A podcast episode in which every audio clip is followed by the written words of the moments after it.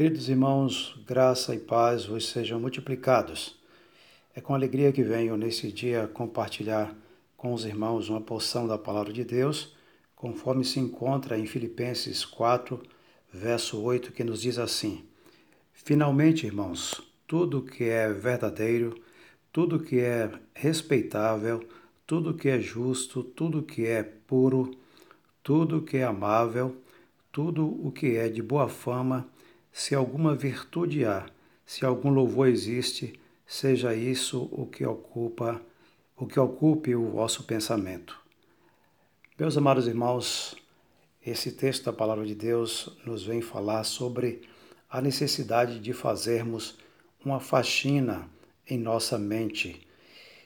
E muitas vezes em nossa casa nós tomamos a atitude de fazermos uma faxina e queremos ver as coisas organizadas, queremos colocar para fora aquelas coisas que não prestam mais, que estão muitas vezes ah, ocupando um espaço que vai nos trazer algum prejuízo.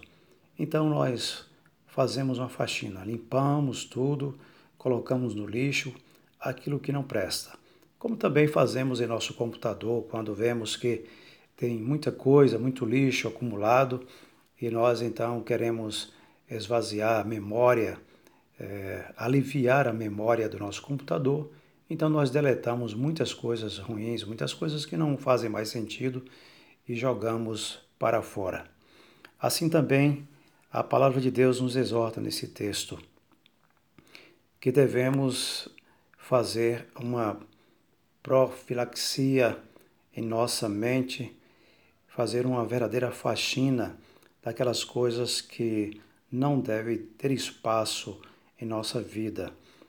Por isso é importante que nós nos lembremos que a palavra de Deus nos exorta, sabendo que nós somos muitas vezes levados a, por situações como essa que nós estamos vivendo, de ficarmos em casa, de ficarmos ah, tentando de alguma forma preencher esse tempo de reclusão.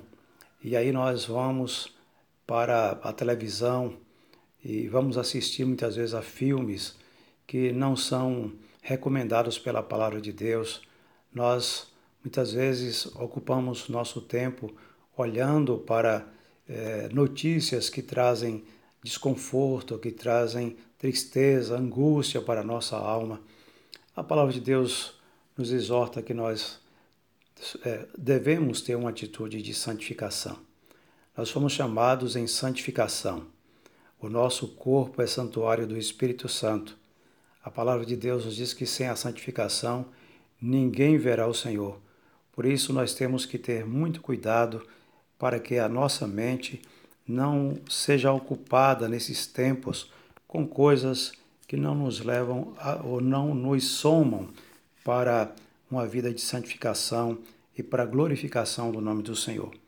Observe o que diz o apóstolo Paulo escrevendo aos Efésios, no capítulo 4, versos de 17 a 24, quando diz: Isso, portanto, digo no Senhor e testifico que não mais andeis como também andam os gentios na vaidade do seu próprio pensamento, dos seus próprios pensamentos, obscurecidos de entendimento, alheios à vida de Deus por causa da ignorância em que vivem, pela dureza do seu coração, os quais, tendo se tornado insensíveis, se entregaram à dissolução para com avidez cometerem toda sorte de impureza mas não foi assim que aprendestes a Cristo, se é que de fato o tendes ouvido e nele foste instruídos, segundo é a verdade em Jesus,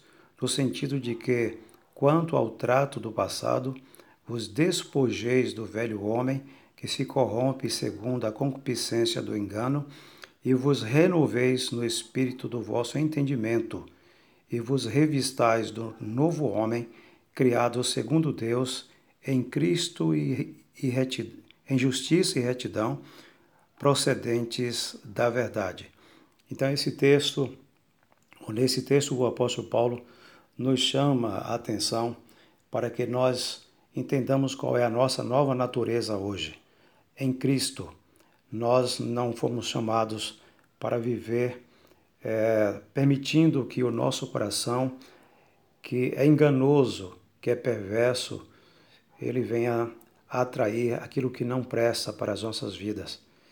Mas, pelo contrário, devemos tomar atitudes que vão nos levar a glorificar o nome do Senhor e estarmos assim fazendo jus ao nome que recebemos de cristãos e filhos de Deus, chamados para refletir a glória do Senhor na, neste mundo perverso, neste mundo de pecado em que vivemos. A Bíblia nos diz que o nosso coração é enganoso, ele age como uma esponja e muitas vezes ele absorve muitas coisas ruins. A nossa mente tem muito mais facilidade de absorver as coisas negativas, as coisas perversas, as coisas ruins do que as, do que as coisas boas. Por isso devemos ter cuidado para que nós façamos uma faxina em nosso coração, em nossa mente e não deixarmos que as coisas ruins ocupem o lugar de Deus, da santificação na nossa vida. Por isso, amados irmãos, vale a pena olharmos para esse texto, esse tempo que nós estamos vivendo e tomarmos algumas atitudes, de lermos mais a palavra de Deus. É importante que nós reunamos a família para lermos a palavra de Deus, para discutirmos sobre assuntos importantes, juntamente com os nossos filhos, e podermos cantar louvores ao nome do Senhor, orar, orar não apenas pela nossa família, mas orarmos pela nação, orarmos em favor da, de toda a classe médica, daqueles que estão cuidando dos enfermos nesse período, orarmos por aqueles que estão passando por alguma necessidade, aqueles que estão também chorando a perda de um ente querido.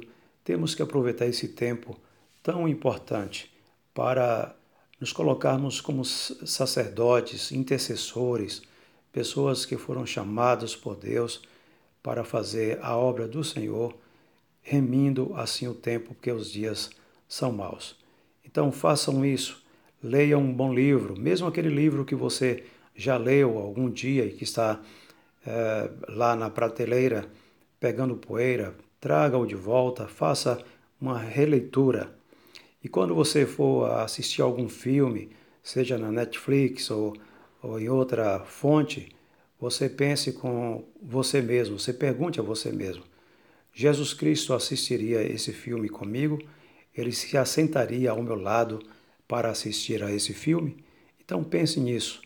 Nós somos povo de Deus, nós somos chamados para sermos sacerdócio real, nação santa, povo de propriedade exclusiva de Deus a fim de proclamarmos as virtudes daquele que nos chamou das trevas para a sua maravilhosa luz. Então, meus amados irmãos, que a paz de Deus, que excede a todo entendimento, guarde o vosso coração e a vossa mente em Cristo Jesus. Vamos orar ao Senhor. Ó Deus, nosso Pai Celestial, nós sabemos que nesse tempo, ó Deus, de pandemia, nesse tempo que nós estamos reclusos, nós ficamos em casa e muitas vezes angustiados, inquietos, e não temos, ó Deus, tido a sabedoria correta de vermos o que fazer para que esse tempo seja ocupado de forma saudável e que nós possamos glorificar e exaltar o teu nome. Por isso, ó Senhor Deus, eu te peço que o Senhor oriente a tua igreja, o teu povo, o povo, ó Deus, que foi chamado para servir ao Senhor, para refletir a glória do Senhor neste mundo, que tome, ó Deus, essa atitude de sabedoria, de fazer essa profilaxia, essa faxina na sua mente, no seu coração, para não pecar contra o Senhor, mas para glorificar o nome do Senhor. Nós te pedimos assim, no nome de Jesus. Amém.